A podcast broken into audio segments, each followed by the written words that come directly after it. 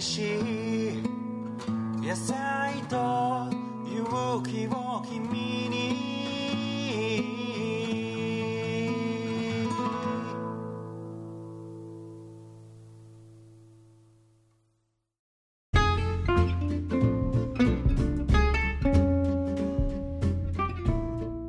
はい、どうも、有機農業系ポッドキャスト、小農ラジオです。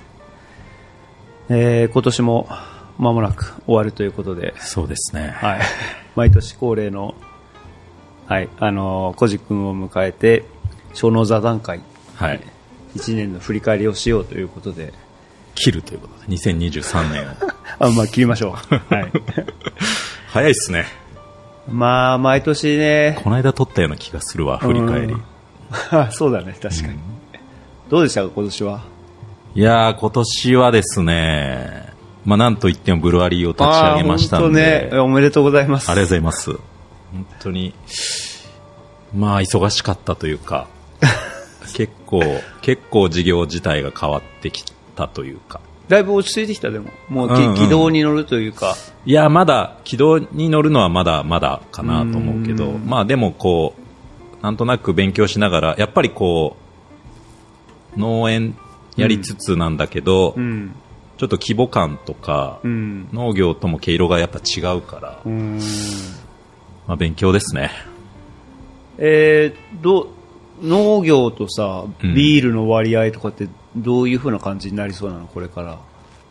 まあ、労働、労働じ、うん労働時間というか、その、労力のかけ方として。うーんと、け結構でも法人化してるから経営的なこともやんないといけないから、うんそっち割と大変というかね、うん。ああ。そっちの比重もあるけど、うん。でもまあかっこいいこと言うと、僕農業をやりたいんで、おーいや、かっこいいっていうか、まあね。うんそれはそうなんだけど、まあ農業をやるためにいかに時間を作っていくかというか、ああ、なるほど。なんかやりたいことのためにやり、まあやりたくないって言うとちょっと言い過ぎなんだけど、やりたいことのためにいかに時間を使っていくかっていう感じですよね。正直何これビールがさ、めっちゃうまくいって、うんうん。ビールばっかり作ってればいい状況にもなり得るのまあ、う売れる前提だけどさ、もちろん。なんかこんな 話の展開が意外なところに行ってますが、うん。まあそれはそれで事業としてはいいんだろうけど、いや、俺もさ、うん。ほら、対比のことやっててさ、うんなんか農業やらなく、やらなくてもいいとは言わないけども、ただ俺もやっぱり農業やりたくてさ、比重のかけ方とか、自分の労力の分配って割と悩ましいなと思ってて、まあ僕にとってはビール作りも農業なんですけれども、はい。いや、僕にとっての対比作りもそうなんで。いや、その、あれですね、それは割とこう、流れに身を任しながらも、うんやっぱり農業をやってることうん。自体が結構、そ、そこにあんまりこう、固執しないけど、あの、農業やるってことに対して。うん、どんなスタイルでもいいとは思ってるし、だから、うんでもあんまりにも農業に、農業って結果ばっかこう追っていくと、本当に苦しくなるじゃないですか。うんだな、なんかさ、なんでこれ、そのラジオで敬語になるの？しかもなんか、こんな振り返りの予定じゃなかったんだけど。いやいや、内容はいいんだけどさ。花江はいい。うん、まあ、あの、あ、そうえそうそう。え別になっ。なんか、ですよね、とか。ああ、そうか。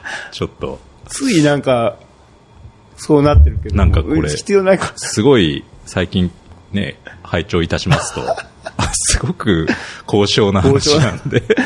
山津さん出てくれたりとかねさんも、すごいね、正論で、あの、これは別に皮肉ってるわけじゃなくて、いやいや本当ねど真ん中でうん実践者だし、ごめんごめん、話それちゃったけど、うんまあ、うんじゃあ、まあ、ビールをやりつつ、うん。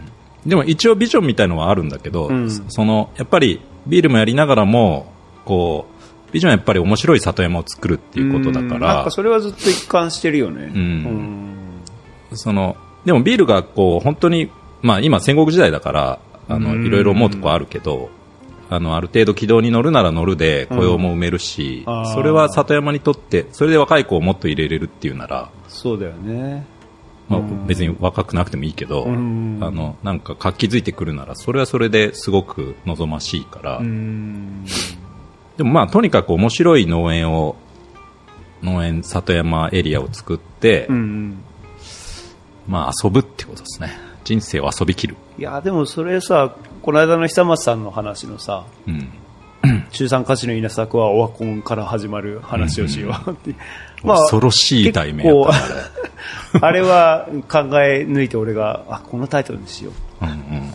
でも、割とアンサーだよね。うんだから、やっぱ結局なんか楽しいことをしている人たちがいて、まあ、ここに魅力感じる人がこう集まってきてみたいな。で、今うん若い子もこっちにね、来たりとかっていうのもあったり。だってさ、すごく本当に人口減少で、うん。ここからこう、集約うん。か、すべてさ、まあ、久松さんが言うようにさ、都市部とかもすべて集約っていうか、うん。まあ、日本ってもともとのぺっとね、うん。みんな生息しちゃった、生息ってあれだけどさ、その中でこ、ここの地域をいかに残していくかとかってさ、めっちゃ重くない？そんなのさ、一農家でさ、そうそうそうそう。抱える課題じゃないというかさ、当然こうネガティブになる必要もないしさ、うん。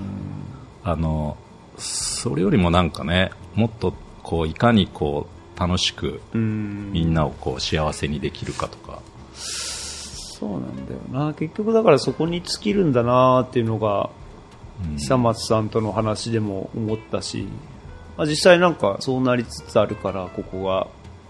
でも現実的に老化と過疎は進んでるなっていうのは目の当たりしてるからあるね。こんな、我々がね、数人移住してきて子供がちょっと増えたところで、そうなの。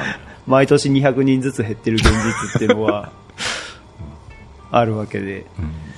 それはやっぱりね、常に。頭の片隅にはあるんだけど、まあでももう、それこそ減人口が減ることを憂いている場合ではなくて、うんまあ減減りつつもうん楽しくて、まあどっかでこう下げ止まるうんえうんような気はするけどね。で、ああいう現実、本当に現実的なリアルな、うん。まあ本当に、それこそ田んぼのインフラの問題とかさ、そういうのは本当に、ねあとこう、もっと、ね、移動手段とかさ、うん。公共的なサービスどうするっていうのは、まあウォッチは当然するべきだと思うんだけど、うん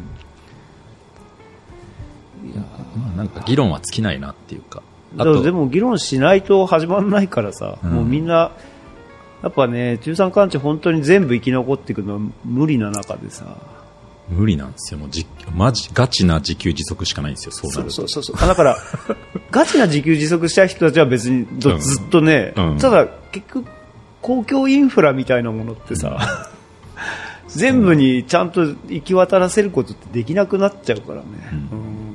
で、ね、教育とかもあるし、うんうんそうそうそう。教育もね、うんまあ、大きいよね。うちも今高校2年生ですけど、いよいよですね。あっという間だよね、もう本当に。なんか、今年どうでしたかが、だいぶええ 膨らみました。そうです。だから、あの、頑張ってますという。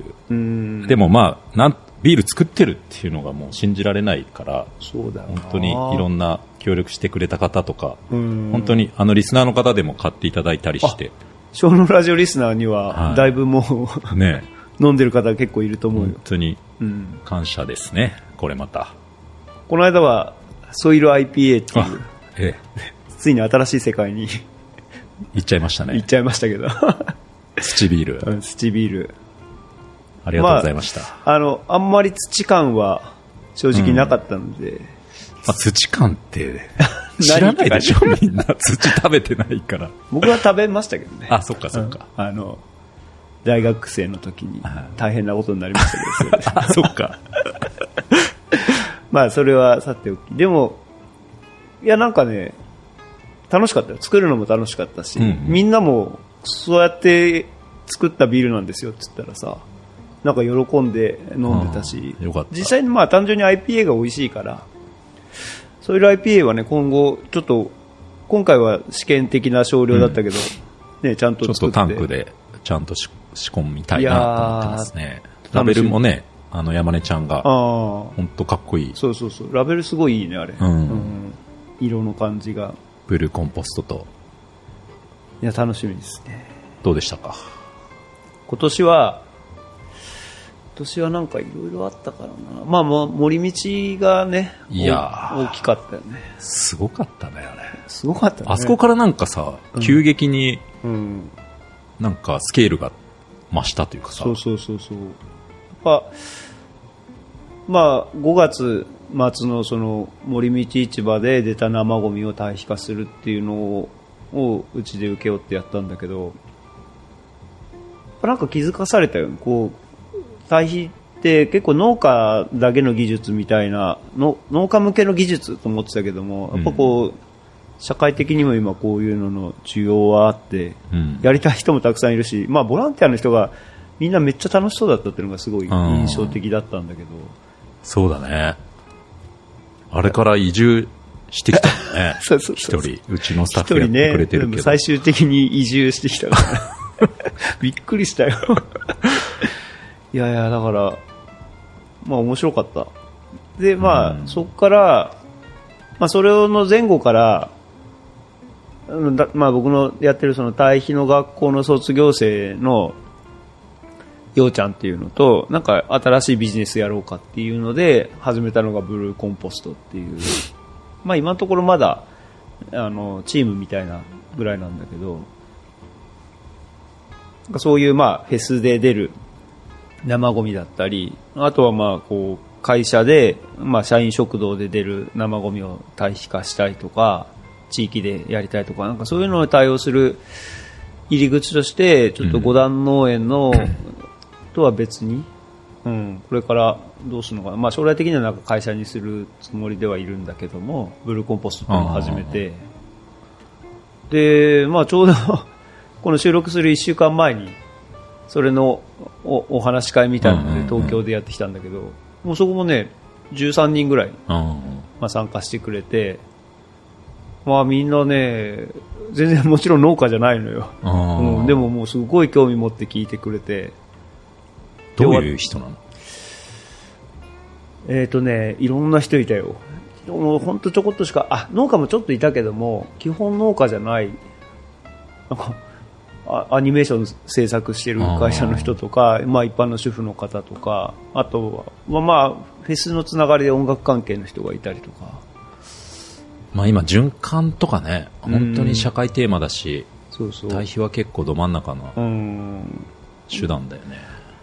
なんか、まあ、SDGs っていう文脈の中で、非常に今、はハマってるよね。うんまあ、だからブームっていうよりは、こう、やっと、ちゃんとこう、みんなが認知してくれて、で、これをもっと、みんながアアクセスしやすい技術にして広めたいな、みたいなのが、今は思ってて、まあ本当いろいろ広がるよね。う。うんんまあそんな年でしたね。おお。意外とコンパクトに。で、そのさ、うんあれはどうだったの？ポッ、えっと、ポッドキャストあ、ウィークエンド？ウィークエンド。ポッドキャストウィークエンドはね、まあ、あのー僕3回目、多分この前のエピソードでもちょっと話してると思うんだけど、あのー、3回目なの。ウィークエンドっていうイベント自体が。ああ、いでも、行くのは初。僕行くのが初めてで、めっちゃ人がいて、ああ、そうなの？ドキャストの認知度がすっごい上がってるっていうのが、もうバンバン感じたよね。で、そのラジオのリスナーもすごいたくさん来てくれてさ、あで、来たらさ、結構やっぱり長い時間、うん。なんかいろんなこう話したりするから、まあそこでなんか土壌医受けようと思うんですよとかって家庭菜園やってる人あ。が、う。ん、まあ土壌医の受験の申し込み先週締め切りだったからもう申し込みましたとかっつって、あ、そうなの？もう、締め切っちゃった？あ、何 俺もちょっとちゃんと、久松さんの聞いて、やっぱりちょっともう一もう一回ちゃんと勉強しようとい思った。12月15日で締め切りだよ。切られた。そうっすか。もう来年一気に、あれだな、1級とか受けるんで。全然無理。4級ぐらいない。4級ない。3級から。そう、だから、そんな感じでさ、うん。まあ、ずっと前からしあの知ってた土壌医の長谷さんっていう人だったりとか、まあ、そういう前からオンラインではしょっちゅう会ってた人とかもいっぱい来て、いいね。まあなんか面白かったし、まあ、土のことに興味のある人がふっとこう聞いて、そこからハマってずっと聞いてくれてるみたいなんで、まあ、面白かった。いやーなんか、人気出ましたね。あと、あの、おかげさまで、小脳ラジオリスナーも順調にあの、増えていまして、本当にありがたい。すっかり、有機農業界のオピニオンリーダーになりましたね。毎回さ、この年末会そうやってさ、なんか、変な持ち上げさ、やめて。右肩上がりです右ね。肩上がりではないけども。まあ、でも、ちょっとまあ100回を超えて、小脳ラジオも。すごいね。うん、なんか、いろいろと話したいこともいっぱい増えてきたし、なんか、こういう話聞きたいみたいなのもね、結構増えてきて、ますます今年は、もうちょっと配信ちゃんとやりたいなって、毎年言ってる気がする。でももう100回、え、な、何年？4年。あ、4年？うん。そうか。4年も経つ。4年やってまあ100回だからちょっとね、月2回ぐらいしかやってないっていう。本当にやってることとかも変わったね、でもメンバーとかね。いやーまあまあねね当時からするとね、全然今違うからね。そうだなもう面白くなってきたよね。うん。まあ、じゃあ、来年の抱負とか。ねあのーそうですね。まあ、ビールをもう少しこう、うん。当然質質も追求していく。うん。で、えっ、と、売り上げも安定化させて、うん。で、夏場はやっぱめっちゃ忙しいから、うん。あのーそこもちょっと、だからちょっとね、野菜がないがしろになった部分があるのよ。ま あ今年は立ち上げだったしね。そうそうそう。ちょ、ちょっともうパンク気味だったか、からあそこももう少しこう、うん。人のやりくりなんかもしっかり考えて、うん。やっぱ野菜も、野菜やっぱり愛ですね。いやー、そうだよね。うん。いや、本当手に。間暇かけてあげないとやっぱりね。うんうん。こう本当に、だから、そ、そこが結構醍醐味だしね。うんの、なんか、手間かけらんないんだったら、うん。ね、やってる意味あんまないなとかまあ思って。だだよね。だから、あの、まあちょっと機械化とかいう全然話と相反するんだけど。もう少しちゃんと農業がやれるように、農業とか既存事業、うん。ああいうキッズキャンプとかも、ああ、あれもめっちゃ面白いし、うんつながりも作れるから、その辺もししっかり立て直すって言うとあれだけど、うん。もう少し熱量を入れていく。まあ、忙しすぎ、ちょっと体調をね、崩さないように。我々ももうだいぶ年を取ったので。でも遊ぶという。まあ、そうだ。遊ばないとね、ストレス溜まっちゃうから。うんそうだまあ、そんな、まあ、そうですね。あと健康ですね。だかなまあ、健康ね。ら 健康第一で。ありますかなんか？これは、まあ、この、今、なんで今って感じだけど、まあ、米を増やすっていうことを決めたので、オワオワコンオのワコンの、中山間地の田んぼ本当を増やす。だよ、オワコンって言われてるけど、あえて、うんうーん、なんかまあ、中山間地を結局、農地を維持して、全部じゃなくてもいいんだけど、やっぱ農業を維持していくっていうことはすごく中山間地には必要なことで、その時にやっぱり、まあ田んぼなんだよね。うん。ううん。ん。まあ適地適作的な意味でも田んぼだし、やっぱここでできるって言ったらその田んぼになるから、どうやっていったらいいのかなっていうふうに、僕今までだから、一旦5世ぐらいしかやってなかった。うんそ。んなんもう 自分家で食べる分とちょっとぐらいしかなくて、まあ、そんな状態でなんかいろいろ考えてもあんまわかんないから、まあ、とりあえず増やしてみようということで、たまたまちょっと縁あって、まあそれでも5単なんだけど、5単来年増やすと。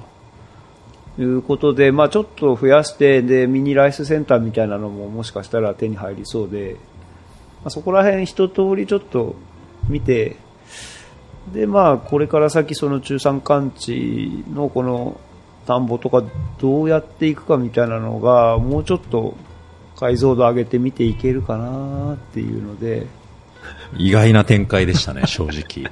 そうだよね、意外だよね。うんまさかここに来て米か。そう。だから、売る、売り先も何も別に特にないんだよね。いつも俺結構行き当たりばったりでやる方だけど、今回も 特にそこら辺考えずに、やってから考えればいいかみたいな。カッパ型ですね。もバなのかな？うんう、あれですね。第五第6巻第6巻。うん。まあでも、対対比もそうだったからさ、俺。いや、本当そうだもんね。うん。なんか対比、面白そう。移住とかもそうでしょ。まあ移移住住、多分みんなそうなんだけど、移住移住でも俺結構スピード維持だからね。なんか覚えてるもん。なんか種まきに来とったん最初ね。うん。でもとん、相当早くうん。移住してきて、4月に種まきで体験に来て、もうそのうんすぐ後にはね、もう移住してたからね。これ家決まったみたいなさ。いや、運と縁とね、うんあの、度胸清いっすね。移住はね、なんかもう、全部見たら多分、永遠に迷っちゃうから。なんかび、こう、変に計算できない人ばっかりいるわ。そう言われると。確かにね。まあでも、みんな直感できて結構楽しんでやって。そうだねまあここは俺すごく気に入ってるし、う。うんん、いいとこ来たなとは思う。だからここで、やっぱり、ね、最近集落営農の人たちとも会議やってるけども、うん何の未来も見えないじゃない、ううんんだから、まあ、ちょっと少し増やすことでなんかわかるかなって。で、まあそれを見てもらう場所にもね、しようという話で、来年はその試験補助にするっていうさ、なんでそんなに自分にプレッシャーかけてるのかわかんないけど。まあそんなのを来年やろうっていうのが、まあ農業面では。うん。で、あの、野菜の方は、ちょっと正直減らそうかなと思って。うんうん。今30品目ぐらい、30もないかな。30近くの品目を年間通してやってるけど、まあ10以内ぐらいにもう減らして、重量中品目にちょっと集中して、もうちょっと精度を上げて、で、まあ、米とそういう定番野菜のセットみたいなので、通信販売というか、その、うん会員の方には販売していこうかなって。実際、10品目でも十分お腹いっぱいな作業量あるからね。あるね。ううんん。でもまあ今までは、なんかこう、誘引が追いつかなくなったりして負け始めるともうそのまま、そのまま雪崩のようにどんどんダメになっていくっていう。のだったけど、まあ、もうちょっと、ちゃんと技術を上げて、うん。で、まあもっと減らしてもいいんだけど、やっぱり届けるものが少なすぎると、うん。お客さんもねあ野菜便は継続で。だからそれでも取ってくれるっていう人には、ううん。まあ、例えばじゃがいもとさ玉ねぎと例えばまあピーマンとオクラとぐらいな感じ、まあ、ちょっと今のも分かんないけども、まあ、そんなに毎日毎日お世話しなくてもいい、まあ、オクラは毎日か。オクラは好きだから作りたいだけなんだけどじゃなくてなんか定番野菜はい。と米で、なんか届けられたら、まあお米もやっぱりさ、すりたてがやっぱり、あの、あじゃあ精米したてが美味しいから、美味しいねこ。っちで精米して、例えば2週間に1回ぐらい米と野菜が届くみたいな、あは割と、なんか、うん、や、やる人いるんじゃないかなと思ってて。ーうん。うんまあ、もうね、有機農業界のオピニオンリーダーのあミニオンリーダー。お米となれば、ちょっとやめてよ。予約開始してもいいぐらいですね。あの、あ、じゃあ、7単ぐらいでオピニオンリーダーとかもう本当、笑うわ。7丁でも、まあ、少ないのに。そうだよね。まあでも、ふどんどんどんどんだからそれを増やしていこうっていうんじゃなくて、うんまあ、やったらなんかもうちょっと見えるかな、みたいなんで。うんうんうんうん。でもさ、本当そんなの何年もやってられないぐらいに、もう結構 X デーは近づいてきてるわけじゃない、うん。あんまりのんびりしてもらわないんだよな。そうなんだよな。だから結構、本当にダイナミックなことはやってっていいうんと思うけど、やっぱそれはリスクもあるから、まあね、生活あるからね。で行政もしかりだしさ、うん。なかなか難しいし、合意形成どうやって取っていくのっていうのはさ、合意形成とかね。うん。学校の統廃合とかもそうなんだけどさ。そうだね。この間も話あったけどね。うん。それぞれの立場と、こう、なんか思考、うん思想があるしさ。難しいよな、うん。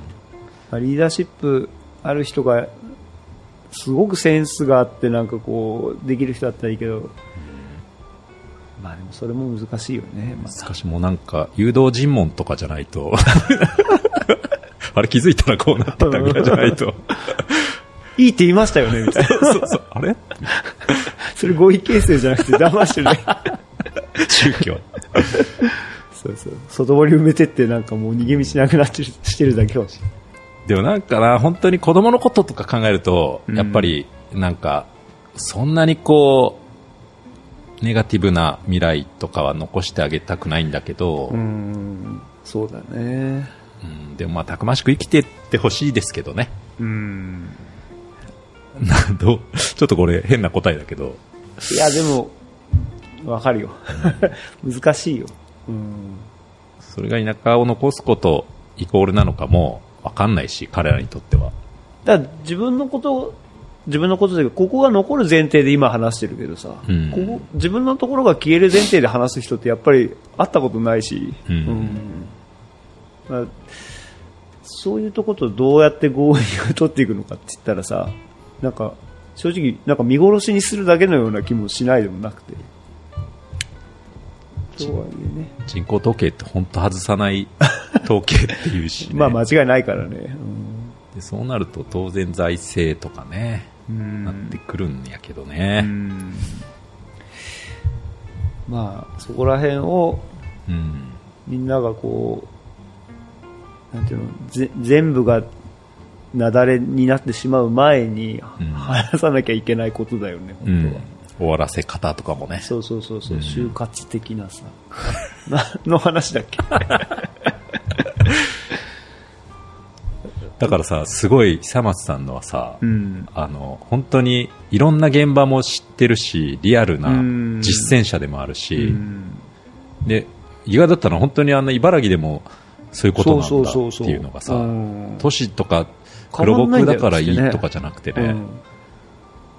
だから本当に全国でそういうことが起こってて、ただうん。みんなこう、どうしても議論を避ける課題だし、なんかあれが一番驚いたというか、納得したというか、んそうだね。やっぱり、どこでも問題は一緒で、大規模だろうが小規模だから問題も一緒でっていうのは、ああ、そうかって。で、その後たまたま、ポッドキャストで斉藤浩平さんの、のまた、脱成長みたいな話を聞いててさ、やっぱ思想なんだよね。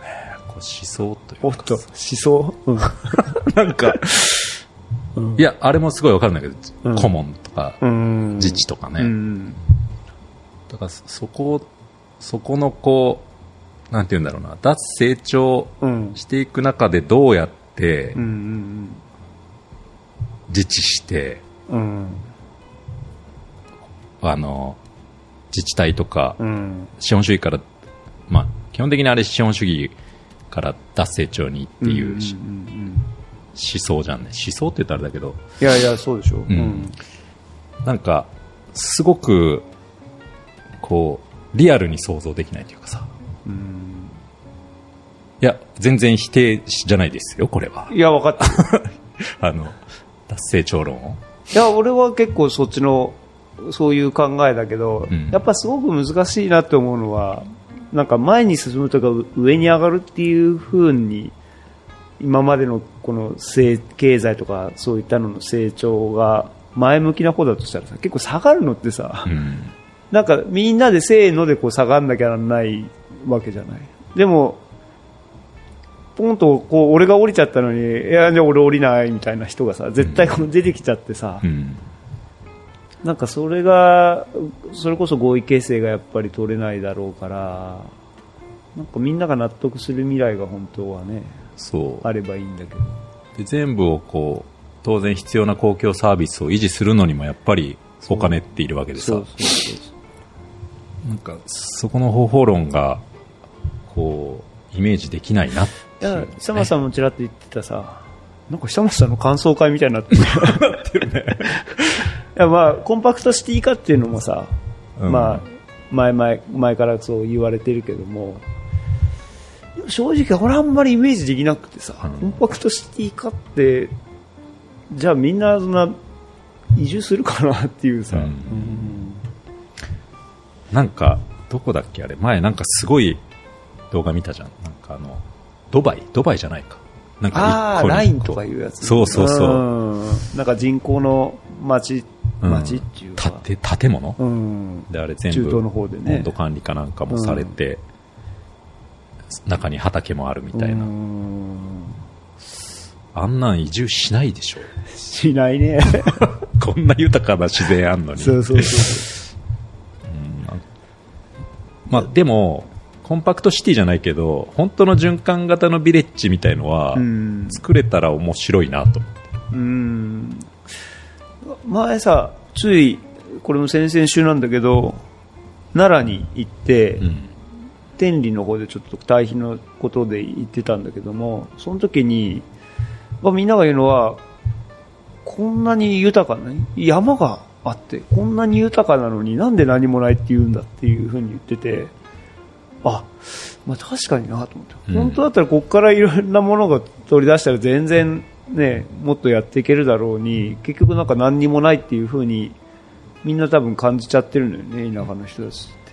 だから本当はそういう意味では資源がいっぱいあって持続可能な感じがするのはこういうところの、うんこういうところなんだよね。だから、それこそさ、対比でさ、うん。資源も地,、うん地域循環させて、で、その仕組みは仕組みで作ってさ、あとやっぱエネルギーもさ、こっからこう、うんと、まあちょっとソーラーパネルがいろいろあるけど、うんあの、リチウムイオンとかさ、うんすごく今発達して、で、送電とかももし、うん。こうエリア内で循環できるようになるなら、まあ、これすごく単純な思考だけどさ、まあ、まだ石油に依存する部分とか、そそういうものは別に、うん。いや、難しいな、やっぱり。いや、だから、で過去に戻るわけじゃないんだよね。うんだからやっぱり、技術を使って、なんかこう、やっていくにしろ、資源があるのはやっぱこっちだからさ、うんゼロから物を作ることはできない中でさ、やっぱ資源がいっぱい、いろんな資源があるこういう中産関地とかって本当は豊かだし、やり自給力は高めやすい。そうそうそうそう。電気だってね、今送ってる状況じゃんね。うん。で教育とかももし、さ、ちょっとさっきの話、あの、うん。インターネットでさ、うん。今かなりいい教育受けられるしさ、うんあとはまあコミュニティとかそういうフィールドワークだけ、もし、うん。ちちゃんとできるなら、うん。一定の過疎は止められて、うん。ただ、どうしても集約しないといけないのよね。選択していくというか。そうなんだよ。まあ、そこをさ、我々今40半ばぐらいでさ、うん。なんか整理つけてったりするのって、後ろの世代なんだよ ね。段階ジュニア。そうそうそうそう。で、自分たちの子供が、そこに、どう、ね、どう暮らしていくかっていうののさ、デザインを本当にもう今なんだよな。まあ、だからそういう意味で、残るちゅ、残る地域と残んない地域っていうのが多分出てくるから、まあここは残るだろうな、みたいなのはなんか感じはしてるけど、人口が減る段階っていうのが辛いんだよね。そうなんだよ。急激に減る段階っていうのがね。うん。まあ、楽しんでいきましょう。そうそう。まあ我々が楽しんでいれば、なんかもっとこうね、こういうまあ呼び水になれるといいけどね。来年、ちょっとフィリピンからお届けしてます。海外行っちゃいましたみたいな。そうだなまあでも、来年はね、結構だから、まあ対比のことでも、僕あ、そう、今年ね、あれになったんですよ。有産協っていうね、うん。有機農業参入促進協議会っていうのの理事になったんですよ。まあそれでね、まあ日本のいろんなこう有機農業やってる人たちとつながって、でまあそれの関係で奈良にも行ってたんだけども、もう本当にね、いろいろこう、視点、いろんな人と会って、視野が広がって、ますます面白くなっていきそうだなっていうんで、来年はなんかもっとそこら辺が増えるんじゃないかなっていう。ああ、いいね。うん。森道ももちろん。森道はもう、正式にオファーいただいたんで、来年は絶対断らないと。今年ちょっとオレンジ多すぎるお客さんにごめんなさいって言っちゃったから、ああ、あ、そうなの、うん、もうちょっと車に乗らないと。ごめんなさいっつって、結構断っちゃって最後の方。でもう来年は絶対断らないぞっていうことで、今からまあいろいろ考えてんだけど、あのまた、ボランティア絶賛募集しますので、うん。ぜひあのリスナーの方でね、興味ある人は、めちゃくちゃ楽しいので、うん ぜひ。なんかね、普通にフェスもがっつり参加できるしね。あ全然全然。で、あの、まかないのご飯がめちゃくちゃうまいめ。ちゃくちゃうまいというね。で、あのー問題になってくるのが、森道の日程と、田植えとかガチンコみたいなで、俺どうすんの俺みたいな。フェスことごとくね、うんああいう田植え稲刈りの時期とか。なんだろうね。なんだろうね。いい時期なのかな。そうやね。まあ、あそそれでもう一個、あのね、まあそういうのもあり、あって、えー、ちょっとね、雇用についてお、真剣に考えようかなって最近思っているところなんですよ。リクルートですね。リクルート。小脳ラジオでリクルートっていう。おー、うん公開面接公開みたいな面。接しねえよ。そんなの嫌じゃん。圧迫的な。で、ま俺が雇いたい人物像みたいなのは、まだなんとなく、ま曖昧だから、はい。ちゃんと募集できないんだけども、うん。まあ、なんか一緒にやれたら、やって楽しそうだなって思う人がいたら、ちょっとこう、女性でもいいですか？あ全然女性で。ただ作業は意外とタフなので、タフやわね。うん。まあでも体力はうん。言っても女性でもできるでしょ。あできる、まあ機械化だいぶしてるから、うん。そんなにめちゃくちゃ重いとかじゃないけども、あ、でも割とあるな、ゆうちゃんとか対比、うん、積み込んだりとかね。うん。なんかそういうのもあるから。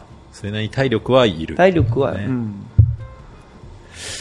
まあなんとなくそこら辺を年明けあたりからちょっと考えて、まあ、いろんな人とこおう。う、うん、春から？かなと思って。いやでも実際はいつからになるかは全然わかんない縁ですか、これも。もう縁だね。うん、まあ、本当うちもそうだからな。うん、いなんか来たいって言われたから考えるみたいな感じだ だから研修生あ今これ音入ってるかな。だから研修生も、まあ、対比に興味あって。うん。まあ、ただ、あんまりにも、こう、対比のことだけでここに来ると、ちょっと農業的にね、あの、自分のやりたいのと違うかもしれないから、そこら辺がマッチする人だったら、研修生も、うんうん募集したいなと思ってるので、はい。まあ、そんな年だね。ここに来るとね、いろんな人いるから、そうだね面。白いとは思うな。まあ、今年もね、二人ぐらい、なんか何日かこう泊まってってね、研修に向けてちょっと下見したいみたいな感じで来たけど、結構ね、面白がっていたし、うん。まあ、まだわかんない。もしかしたら来るかもしれない。うちも研修生来てもいいっすよ。何の研修かもよくわかんない。何の研修になるのか。そうだね。う。うんん。まあ、来年は、そんな年にしたいなと。う。うんん。来年そうだな、俺、宿泊サービスみたいなの作りたいから。ついに、まあ、ビール飲んだら泊まりたいよね。そうそうそうすごいあるから、うんその辺もなんか一緒に作っていく人うん募集農業じゃないよね、個人とこの場合はどっちかっていうと。宿泊も農業ですけどね。まあ、そうか。農的宿泊。うん。まあ、そうか。全部脳につながるのか。いや、農業もでも、やりますよ。うん僕も田んぼはだって7単ぐらいありますね、だからもうやってんだもんね、それぐらい。そう。すでに俺より全然やってる。まあでもだから、うちは本当にあれだね。でもいろんなことやってるから、それだけにはならないから、うんがっつり農業やりたい人はやっぱり、うん。あの、違うかな。でも、実際本当に中山間地で収納したい人にはさ、研修先としてはすごい面白いと思うよね。うんいろんなことやれるっつって。いろんな人来るからうん。知り合えるし。はい。じゃあ、まあ、来年もそうですね。うん楽しんでいきましょう頑張って。いきましょう。あ、ちょっと宣伝していい？あ、いいよいいよ。えっと、そのさっきちらっと言ってたさ、うん2月、えー、17に、うん。えー、17、18で、えー、醤油小脳フェス。ああ、そっかそっか、それか。な、何の宣伝だったかな。醤油の小の小のフェス。こじつけじゃん。醤油絞りだ。醤油絞りして、で、ちょっとお話し会うん。ともやりたいなと。里山、うん本当に、えっと、またちょっと、久松さんと違った切り口で、うんうん里山の未来というか、そうだね。リアル、うんこう、小脳の、こう、価値みたいな話を、えっと、醤油絞りのそのヒロ君っていうね、ね、友まあ、達のこの人がまたパワフルな人でね。パワフルのうんいつか出てもらおうってずっと言ってるけども。パパワーすぎるね。そう、まあ、飯尾、飯尾さんね。飯尾さんが来て、あの、醤油絞りながら、その一番醤油で北海道の、えーグラスフェッドビーフをうん。うんうん。また焼いてですね、一番醤油好きの、それがめっちゃ美味しくて、まあ、あと、もうビールもありますから、あ、ビールも飲みながら。去年はさすがにまだまだまだビールなかったか。うんおおもうすぐコンプだね、ヤードができたら。そうでしょ？うんで、サウナも、あ、サウナも、あの、タオルが凍るという寒さの中、皆さん、あの、履物を必ず用意してくるようにしてください。流血したもんね。足怪我しますよ。本当気をつけないと。ね、今年の、今年の年始そこから始まったからね。あ、そっか。そうそうそうそう。はい。あじゃあ、2月17、18、はいやりますんで。まだね、えー農業的にもちょっとこう、あまり忙しくない時期だと思うんで、うんぜひ、ちょっと寒いけど、それはそれでまた寒さがね、またね、サウナも決まるし、気持ちいいので、あとちょっとふるさと納税もやってますんで、あ、多分、リスナー、高額納税者が多いラジオだと、この交渉のラジオは。どうかな？え、何だ？ビール？ビールとあかいろいろ、締めなはもうちょっと締めちゃったんだけど、いろいろ散歩でやってて、実はあの、チョイスにも入れてたりして、はい。あの、あの寄付先に。僕も土を、ああ、そうやよね。うん、返礼品にしてますので、うん。土買いたい人は、野菜もでしょ？あ、野菜も一応やってるね。うん。土の返礼品はね、送料がだいぶ抑えられるから、お得なんで、うん。ぜひ。白川町すごい少ないから、そうそうそう。そういう意味でも、頑張んなきゃいけないのに、ぜひお願いしたいと思います。も、もし興味あればぜひ見てください。はい。はい。ということで、えー、2023年も、小のラジオの方を聞いていただきまして、ありがとうありがとうございました。ございました。はい。それでは皆様、良いお年を。良いお年を。